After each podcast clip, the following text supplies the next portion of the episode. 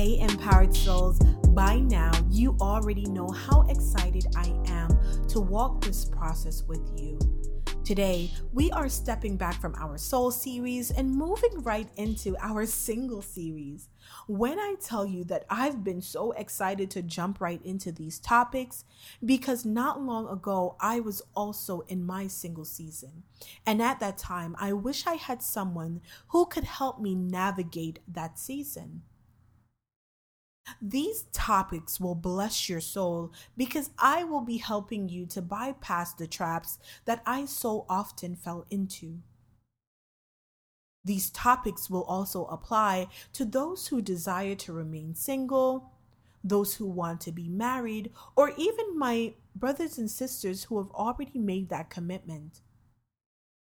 Sometimes we assume that the best person to give single, dating, marriage advice is the one who has been married for 20 plus years.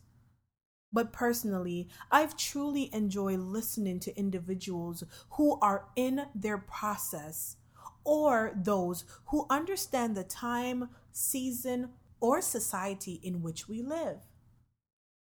Now, before we move any further, let's talk to God and invite Him on this broadcast. Heavenly Father, it's me, your favorite daughter. You woke me up this morning and I am so grateful. Today we are talking about something so sensitive, God, a topic that is saturated with so much information that can sometimes feel overwhelming and even cause confusion. Help me, dear Lord, to speak with clarity and point your children back to you. You were so loving and forgiven to me in my single season. So today, I pray that you will cover each and every person under the sound of my voice. Show them how gentle you are and that your arms are always wide open. Help them to run to you when they are hurt or happy. Thank you, Heavenly Father. Amen. All right, so today is all about our identity. And what better way to start off our new series? Do you know who you are? Do you know what God placed you on this earth to do? Once you have answered these questions, your season will immediately begin to change. It is so difficult to make sound decisions without first answering these questions.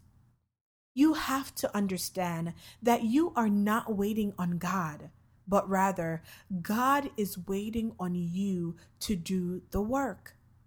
Once you have completed the work, or once you are in the process of completing the work, He will release you into another dimension. So let's first look at what God has to say about you. 2 Corinthians 5 17 reads, Therefore, if anyone is in Christ, he is a new creation. All things have passed away, and behold, all things have become new. That is such a powerful verse. And it is also your foundation to stand on in the season and beyond. Now that I've reminded you of the Word of God over your life, let's candidly talk about this topic.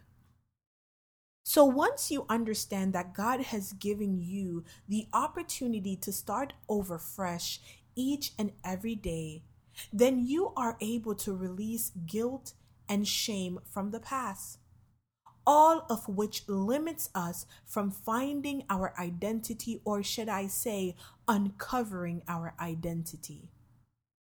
Knowing who we are, knowing who you are, simply means that you are aware of all that you are capable of or all that you are incapable of. For example, I have sat with myself in and out of my mess and I have accepted all of it. I am not afraid to hear my own thoughts, as crazy or as amazing as they could be. And I enjoy sitting through that process. I am very self aware, and as a result, I know when I am acting out of love, desperation, fear, anger, frustration, jealousy, pain, you name it. In all of that, I am able to ask God to help me in all areas of my life, especially my weaknesses. Knowing who you are will also help you to create boundaries. This means that you no longer allow or answer to anything that you once did, or you no longer allow anyone to call you by what you once did.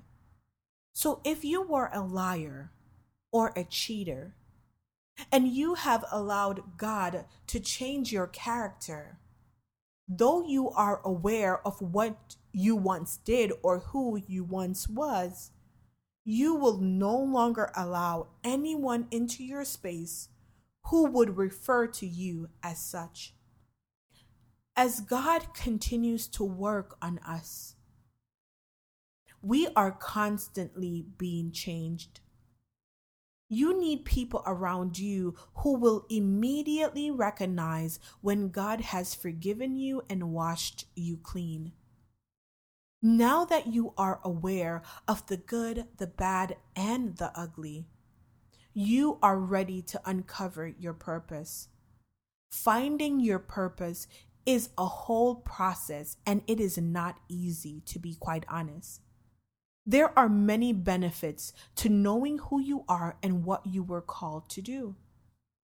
This will determine what you do in your single season, the man or woman you choose to marry, the life that you choose to live, or the career or business that you decide to tap into, one that is in alignment with your calling in time, we will go a little bit deeper into uncovering our purpose.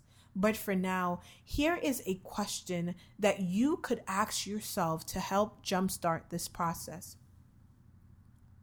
If you could fix a problem in this world, what would it be and why? So, empowered souls, take this time to sit with your thoughts, write them down if you need to do so. Also, begin the process of being honest with yourself about who you are in Christ and who you are outside of Christ. It is so much easier to choose the right partner or live a fulfilling life when you know who you are when God is in the room and when He leaves the room. This will also help you to recognize how much you really need God in every area of your life. So remember, your foundation is in Christ Jesus. Also, God is waiting for you, not the other way around, because He is always ready and willing. I look forward to hearing your thoughts about this topic, and I will see you in our next episode. Thank you for listening to the Soul Empowerment Podcast. Connect with us on Instagram at Soul Empowerment Podcast or through email at Soul Empowerment with Kamla at gmail.com.